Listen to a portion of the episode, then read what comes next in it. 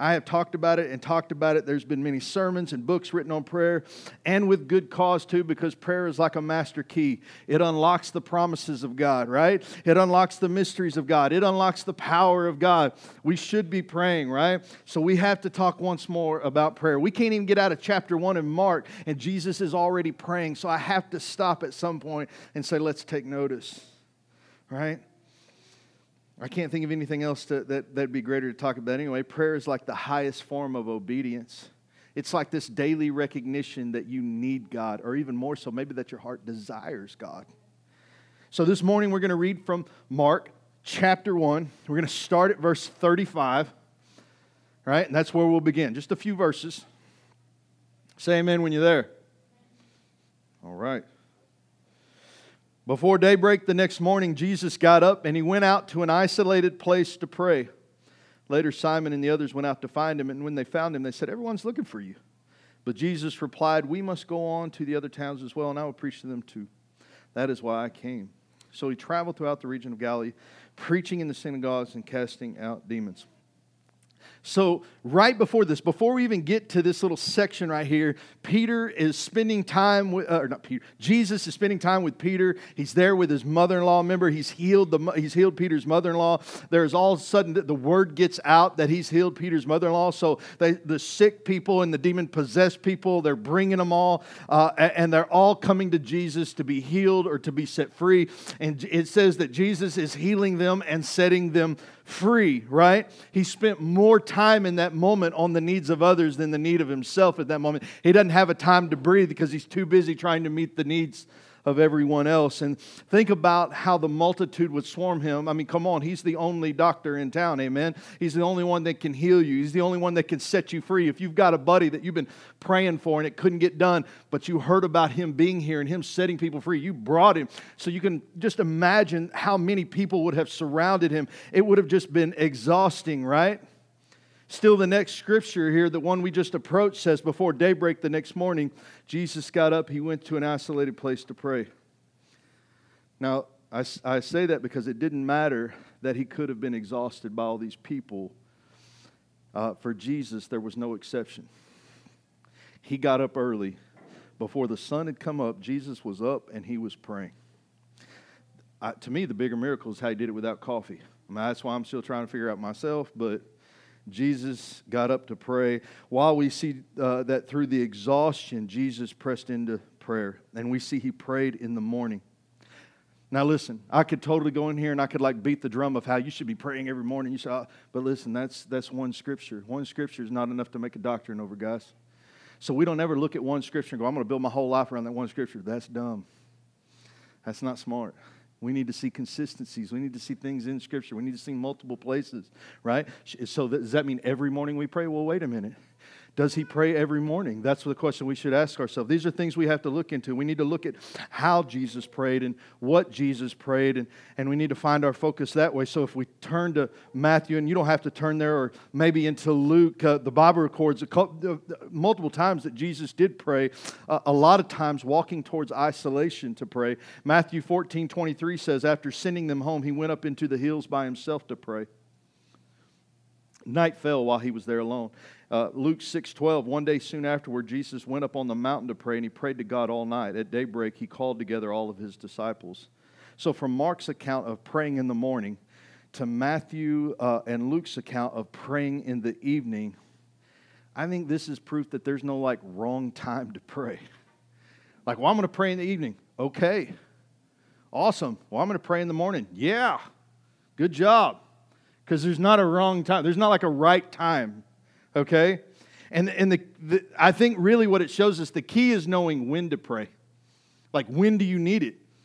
Like, yeah, oh, I need it every day. Well, then good, pray every day, right? When do you need to hear from the Lord? When, when have you reached a point where you need to listen?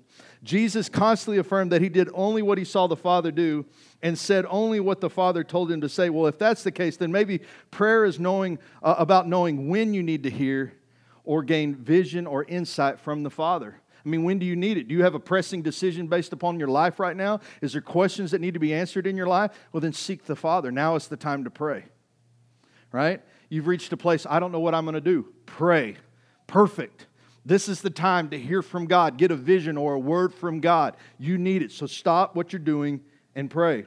Now, we're not told how long Jesus prayed. Maybe that's for good reason, too. We don't know exact amount. My guess, knowing human nature, is that if we knew the length of his prayer time, we would throw that into a formula and probably just build a platform off of it. If, I, if the Bible told us that Jesus prayed two hours every morning, we would say pray only two hours every morning. Don't pray any longer than that because that's all Jesus prayed. We would do that. There'd be, it'd be like a formula. All right. Yeah, that's not awkward. Yeah. Yeah. That dude's deer caught in a headlight right there, man. Straight up. He just backed it up, backing on up, just backing on up. Right? Yeah, how do you just follow that up, right? So we don't we don't have a formula. There's like there's a couple of different things going on every time Jesus prayed, and it's different. Like he's praying in the morning one time, we don't told how long. He prays in the evening, we told all night. But how long is technically all night from dark to dark? I mean, we're we're not given a certain amount of time. There's nothing by the way, there, it makes sure there's nothing for us to tie a legalistic representation of what prayer is, right?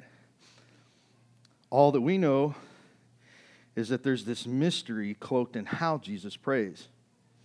I mean, but isn't to me like, isn't that what intimacy often is? Private? Right? We close the door and intimacy takes place between us and the Lord. That's not for anybody's eyes. It's not for anybody's eyes. It's personal. It's private. It's a time of confession and honesty. Our time of prayer is a place where we can where we can not be anything else but our real selves. That means you don't get to be in prayer the person you hope you are, not the person you think you are, and not the person that you present to everybody else. God knows you. One of the things Brennan Manning always said that I loved, he said about the imposter. He calls the false you or the fake you, you know, the you that you share to everyone else, but you keep the secret you inside. He says God doesn't know the fake you. So if you come with a fake you prayer, yeah, that's not going to work for God because He doesn't know that person. He didn't create that person. That little secret person that's hiding inside that feels ashamed and guilty at times, that's the one God knows. God's waiting for that one. God is waiting for that one. Another thing to note is that sometimes the length of Jesus' prayer is determined by the task at hand. To function as a healer or miracle worker, we're not given uh, uh, as to the length of his prayer time. In the beginning of his ministry, it seems that his prayer was deliberate, but we're not given the impression that it was real lengthy. Nowhere does it say like he's, I mean, like when in the beginning, if you take the first couple of chapters and he's praying there, he prays for a little while that we see.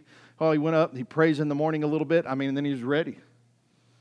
He was ready to go tackle the rest of the day. I'm ready to go preach and heal and do all these things. It didn't take a long prayer per se. We don't know exactly how long or how short, but it wasn't all night. Yet, as his ministry moved on, he definitely needed more prayer.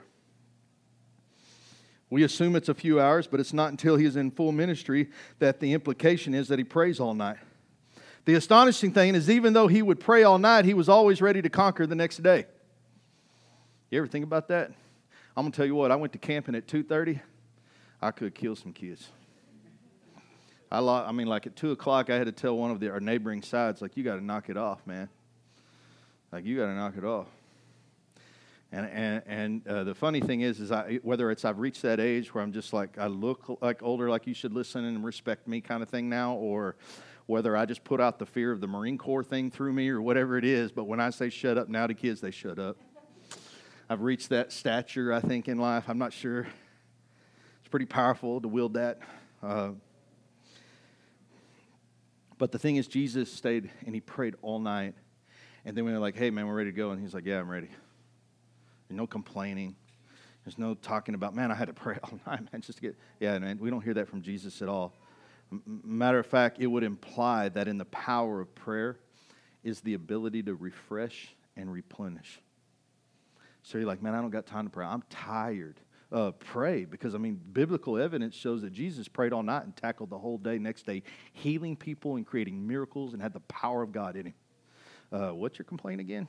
Right? I mean, it, it, it's biblical at this point. So many of us are trying to schedule a time of prayer, and it be a ritual, but I think we might feel that if we are faithful on a daily basis to pray, that our faith, our faithfulness uh, to the work of prayer will somehow equal the rewards of prayer, and that's a misnomer. I, listen, Paul makes references, man, of praying daily. And I think we should. But nowhere does it say, man, if I'm not praying two hours every day or three hours every day in the Bible, that I'm somehow unholy or unright. What I will say to you is this only you can know you. And I do know that this prayer aligns you with the heart of God. And it doesn't take much to not be in the heart of God, how God wants things and how God wants to do things. We, if the reason Jesus said, if you don't pick up your cross daily, daily, which, by the way, I think the way you crucify yourself is in prayer. Because, like, the one thing your body doesn't want to do half the time is pray. That's, I've said it over and over again. I still believe that the first 15 minutes in prayer, come on, you know that time when you're making a laundry list of everything you got to do that day, but you're not really talking to God, and somehow you think, like, you're like you're like talking shop talk to God. You know, where it's in the beginning, it's like, man, I've got all this stuff to do, God. Yeah, man, you know, my day today is this and da da da da. It's like your flesh is dying right there. Because the whole time you have to realize all you're talking about in your first 15 minutes, uh, 15 minutes or 10 minutes of prayer is you. How selfish does that sound? All you can talk about is how more important your life is than being in that moment with Him. That's your first 10 minutes of prayer. It's mine. Let's just do it this way. That's my first 10, 15 minutes of prayer. And then about 20 minutes in, it's like I have a breakthrough. I finally nailed the last nail on the hands, and my heart starts to break for the things that break God. I have a tendency uh, uh, when I pray often to uh, I like I'll feel like I've reached the place where I'm with God when I start to cry, and usually I'm crying because the overwhelming uh, part of uh, the overwhelming part of understanding my sin is before me. I've reached the place where I'm I feel very guilty uh, and very shamed for um, presenting God all my things that are more important than me praying right now. And by that time, I'm hurting so bad, I'm like, I know what I need to do. And at that point, that's when I start to pray. But here's the one thing for sure there's nowhere that says that we have to be like on top of this huge prayer thing. Listen, man, uh, the biggest thing we can do here, yes, it's good to pray daily, but pray honestly and genuine. We see that in Jesus' prayer. We can't be about the Lord's business as if it's a religion. You can't be about it as if it's just like, well, I'm going to get up today, I'm going to pray, I'm going to pray. This is what I'm going to do every day. This is part of my schedule, just like everything else is part of my schedule. That can't be how you don't get to just clock Jesus in like he's just something else on your schedule. That's not how that works. That's religion. It doesn't work. You can't go to the altar of prayer as if it's part of your routine. I mean, come on, why are you there? Are you there because you desperately want to speak to your best friend and father? I mean, I hope so. To approach God in prayer is to stand before Him completely naked your heart is fully exposed. The things you don't want him to see, he sees. I guarantee you, he sees. Right? If this is the case, then anytime we approach him, it should be in reverence. But listen, it also should be in joy. After one, the one who identifies himself as Abba, which is to say Father, is the one to whom you're approaching. He's a good Father. He is the Creator, which means that He breathes life into us and into our future. You want to know what tomorrow holds? Go ask Him, because He holds it. He holds tomorrow. So go ask him. What's to say he'll tell you? What's to say he won't? You can't know unless you ask. You know, one of the things that, we, that I learned in sales was that very premise. All you can do is say no. I'll just go ask. All you can do is say no. You ever thought about that? I'm just going to go ask God this. Well, man, I don't know. It just doesn't seem right. I don't care if it seems right. I'm just going to go ask Him. He'll tell me if it's not right. You know, the great thing about God is that He's not condemning, right? God's not the guilt tripper. No, you do that to yourself. He doesn't have to do that. Our prayer life should not only refresh and replenish us, but it should also encourage others to pray. The prayer life of Jesus was so inspiring that it caused the disciples to take notice. When having the opportunity to ask him about his ministry, they could have asked him anything. They could have asked him, Man, I want to know how you heal people. I want to know how did you cast that devil out? Well, uh, did you say something like, Is there an incantation? Can I just say these words and it's going to happen? You know? No. They could have asked him anything. but they didn't. They simply asked him how he prays. How he prays. They had the opportunity to ask him, and that's what they asked. They could see that the power of his ministry was directly related to the power of his life.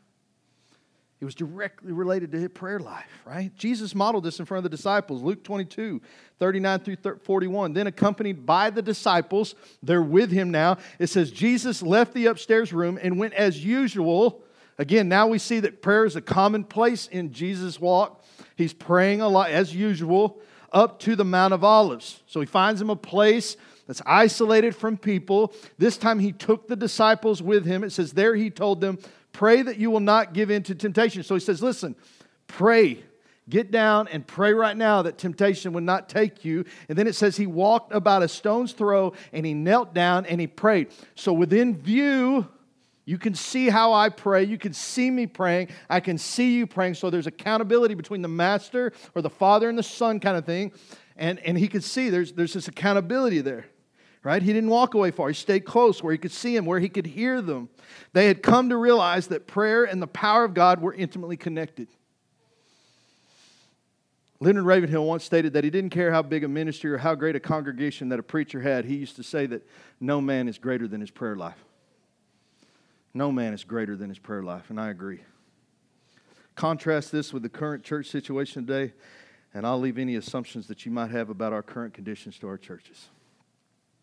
If no man is greater than his prayer life, and Christianity is declining, I'll let you make the assumptions of what's lacking in the church today.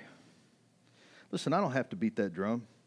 You can come to your own conclusion, but maybe before you pick up the drumsticks, maybe we'll just look in the mirror today and ask ourselves does our prayer life match the results of our life? Are we experiencing the power of prayer in our lives? Are we seeing people healed? Are we seeing people set free from depression, from sickness, from homosexuality, from all sorts of sin? Are we seeing those things? Are we modeling and passing down our prayer life? Come on, as parents, isn't it our responsibility towards our kids? They need to see us pray, they need to hear us pray. Right? As Christians, isn't it our responsibility towards new believers to do the same? They need to see it. So, how do you pray? I mean, have you ever asked yourself that? How do, how do you pray? How do you do it? How are you going to pass that down? Uh, is there a certain way that you pray? Listen, I don't think there's any wrong way. I'm going to show you today the way I pray. Uh, and, and I tell you what, here's my, my example. These, these are the, this is how I pray. And this might not be how you pray, and that's okay. But I'm going to give you my example so you can see and me model that before you. This is how I pray. First of all, I find a quiet place where I can be alone. Sure, corporate prayer, praying with others, will take place in the Christian walk, maybe more than private prayer, but private prayer is the key to being refreshed and replenished. It will also give you confidence. Through the Holy Spirit in your public prayer life, Jesus often sought to be alone, which should be a hint to you that you should often seek to be alone. Look, there were times where he went by himself and they're like, they had to come looking for him. But there were also times he dragged them up the hill and says, Come with me. There has to be times, guys, where we go it alone into our prayer closet. Nobody sees that. But there also has to be times where the next generation, the next Christian believer, has to see you pray. Maybe a time where you grab them on up and tell them, man, come on. You need to experience that. So I always find a quiet place.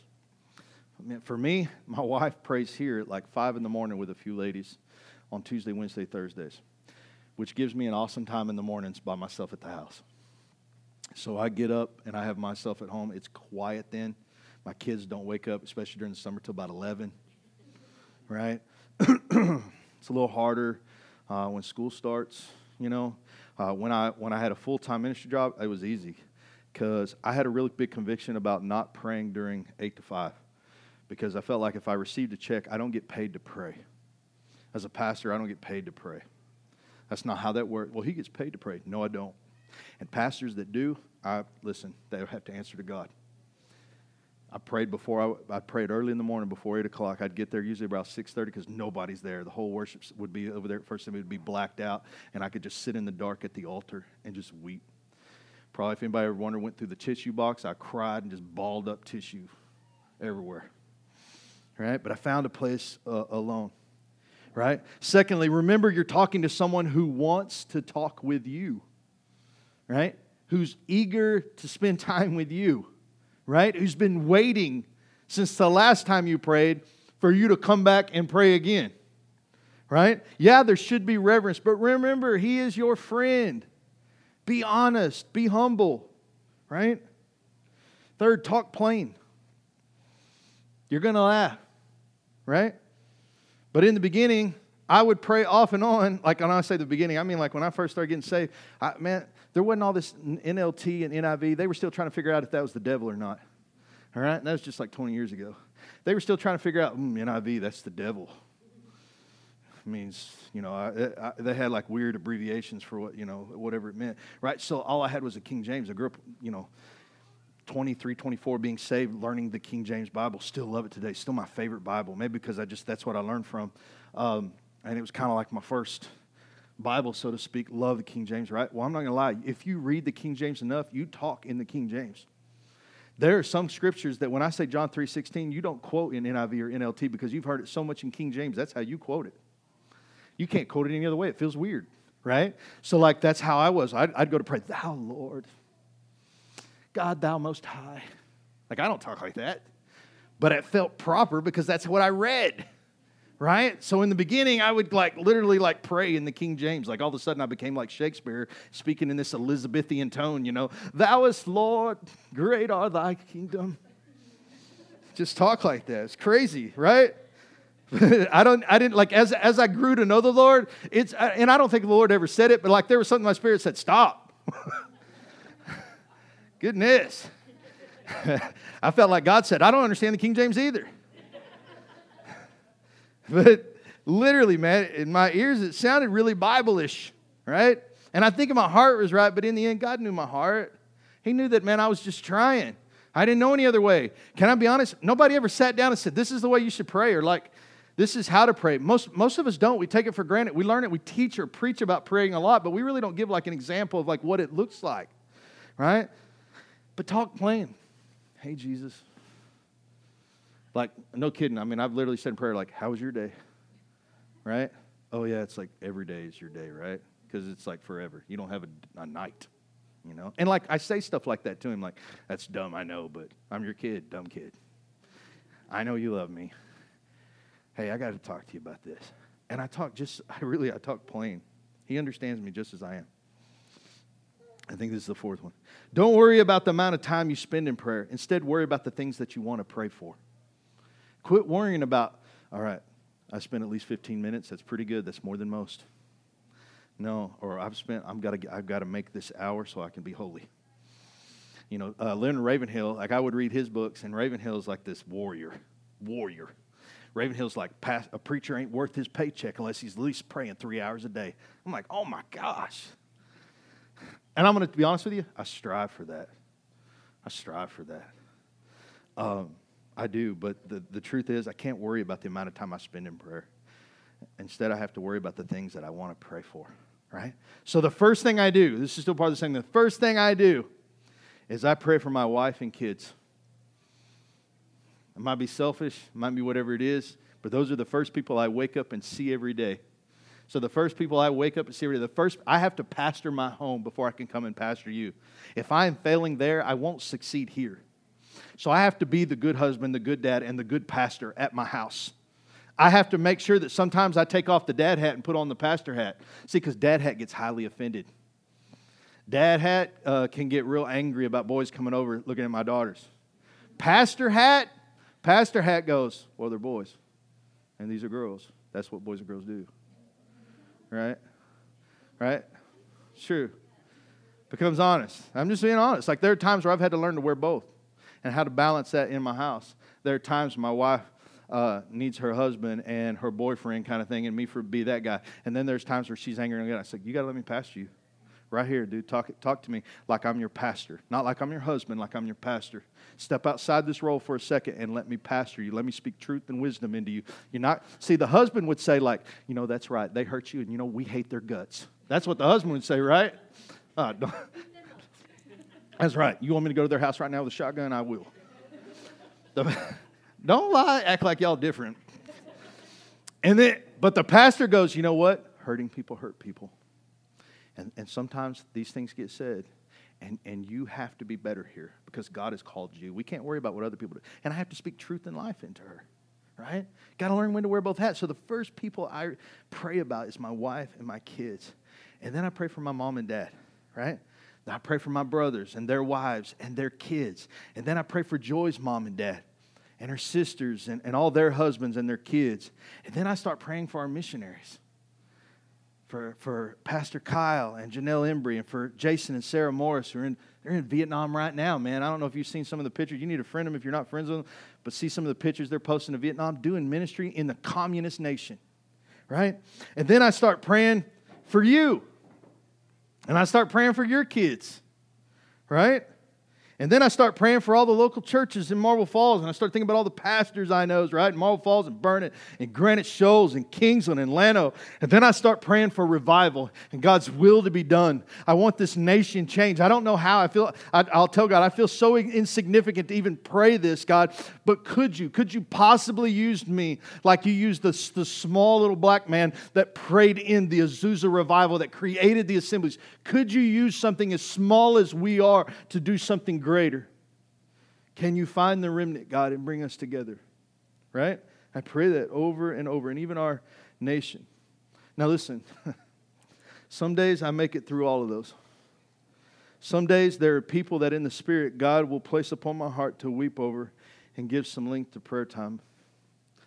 So, like, I might make it past my wife and kids, and I might make it, I get to somebody in here, and I'm like, oh, the Lord says, man, like the, for whatever reason, the Spirit will just dig in and go, oh my gosh, I need to really weep and really pray and seek after them because they need God. They need, man, I don't know what your issue, I don't know what's going on. God doesn't share me. That's your business, not mine. God doesn't show up to me and go, hey, you want to know their dirty secret? No, God, I don't because I got my own to worry about. right? So the verse, I'm just like, God, place it on my heart so that I can weep for them. So maybe if they're not praying, I'm praying for them, God. Right? Make me like Jesus, who did what? Prayed for his friends. Pray for his friends, right? It's not about making it through the list half as much as it's about being genuine in prayer before the Lord concerning his people. Last thing, I pray that God make my heart more like his. Before I close that, man, Lord, just make my heart like yours. That your will be done in my life more than my own. Um, one of the things I heard a guy named Bishop Dale Bronner say one time, he goes, uh, and I thought it's so great, and it's one of the things I like to say every once in a while in prayer. And, and God knows I'm quoting him, you know, so I don't have to hey, God, I'm quoting Bishop Dale. But I'll, I'll say, Lord, may my life become all that you dreamed it to be, not what I dreamed it to be, God. Lord, I've had many dreams, and I am so glad a lot have not come true. I've had many dreams, but I am so glad they haven't. But what I want, God, more than anything else, is that dream that you have for me for what my life is to become. Regardless of how I feel in stature, it belongs. May I become all that you dream for me to be, God. Right? I, because ultimately, here's what I want I want to accomplish all that He desires, all that pleases Him and glorifies Him. That's what I want. At the end of my prayer, that's what I want. There's nothing difficult to any of that. There's no secret formula. This is just what that's what I do. That's how I pray. And you can do that different. That list can be different for you. For me, that's what it looks like. Can I tell you, if we add on missionaries, guess what? I've just got more people to pray about. And can I tell you, I got enough to pray on. But you know what happens is, is I'll look up over time as I come across those things. And when I get to the end of that, it's amazing how much time has flown by. Listen, no matter what, here's the one thing that I, I have to conquer every day. Let me, let me get that out of the way so you think, oh man, this brother, he's praying hard through the whole thing no matter what, I still have to go through the first 10 minutes of crucifying my flesh to get to the Father. The first 10 minutes is, I am tired. Five o'clock is early. I can't even see really good. Like I'll put my glasses on thinking that's what's going to help, and my eyes are still blurry. Like, and then I'll like blink and they'll be fine. You know, you're just like hazed over in the morning because you ain't awake yet. But I'm trying to pray, and I'm like, ah, God, I don't know if I close my eyes, I might just lay out right here on my knees but I'm trying. Like it's hard. In the first 10 minutes, that's all I can think about is being selfish. God, my knees hurt. God, I'm old. God, God, I mean, I've got a 50 million excuses for the first 10 minutes until finally it's like my, it's like the spirit within me. I don't want to say God, but the spirit within me goes, You done? Can we move on? And it's like we finally conquered. Like I finally, like the Spirit just comes in and He's just nailing it. The whole time it's complaining. Oh, I've got this to do, and I got this to do, and I got this to do, and I got this to do. And eventually, once He's crucified, right, finally dead, then the Spirit comes alive, and I'm able to pray to God and seek God, and my heart starts to change, and I start to weep over people. I'm like, I don't even know why I'm crying. Just crying in the morning. It's like I'm going to get a headache before I even start the day off, you know. And I, I mean, literally, it's like that. It's different. I think the only standards we can preach about prayer is simple is this. There is no question that we're supposed to have a prayer life. You better have one. The Christian that doesn't pray, can they be a Christian really at all? Just saying. You had to pray to even come to know Christ. You had to pray to Jesus for Jesus to come inside, to be with you. You had to pray for all that. Can you really say that you know somebody that you never talked to? I challenge you. Can you be a Christian at all if you're not praying? Secondly, there's no question that we will have prayer in private and in public. But let me tell you something a powerful private prayer life will result in a powerful public prayer life. You ever notice those? Well, maybe some of you hadn't been in the church long enough to see it, but there's some guys, they get up and they just like say like a three minute or like a, like a one minute prayer. It's like nothing, man. And it's like power, man, and just craziness. And, and, and it just seems like, man, that was it. They just gave me a word, man. Why is that? Because they spend hours on their knees before they get up and pray in public. Hours. Jesus is able to heal and pray for everybody and heal the sick. Why? Because he was up all night praying to the Lord. He was praying all night for the task at hand. Some mornings he woke up early. I don't got time to pray all night. I'm tired. I've slept. Then I'm going to get up in the morning. I'm going to pray in the morning so I can get out and conquer the day. But I've got to have prayer. I can't not have prayer and then also live and do the things God's calling me to do. It's just it's just not possible. Thirdly, there will be some form of intercession in your prayer life, guaranteed. You have to pray for others. It can't just be about you. Jesus prayed for the personal uh, for personal qualities, but he spent quite a bit of time praying for other people. The majority of his ministry is spent pouring himself out for others. More than just handing them water, more than handing them food and creating baskets. More often, he was healing people. More often, he was setting uh, people free, casting demons out of people. I'm going to tell you right now, that's spiritual warfare. If you want spiritual power for spiritual warfare, it comes from a powerful prayer life. That's where the power's at. So, what does your prayer life look like? That's the question. And I'm not going to beat any drums tonight. I'm not going to like hammer this home. I feel like I've been hammering the last three weeks. Like everybody's been nails, and I've just been beating that, that, that drum. So I'm not going to hammer anybody today. What we are going to do is we're going to sing worship. Uh, Rachel, if you'll get uh, Joy, we'll bring the kids back in here. We're going to do a little time of worship. And here's what I'm going to want from you, because we're going to close with prayer. We're going to we're going to be in prayer with these next few songs. If there's if there's a time where you want to sit and pray during the songs, that's fine. If you want to kneel and pray, even better, right? Stand and pray. Whatever you want to do during those two songs, that's great. And then we'll end with a corporate prayer. But you take the time over these next two songs, right, to pray. And whatever God places in your heart to pray for, you pray about. Some of you, man, that might be your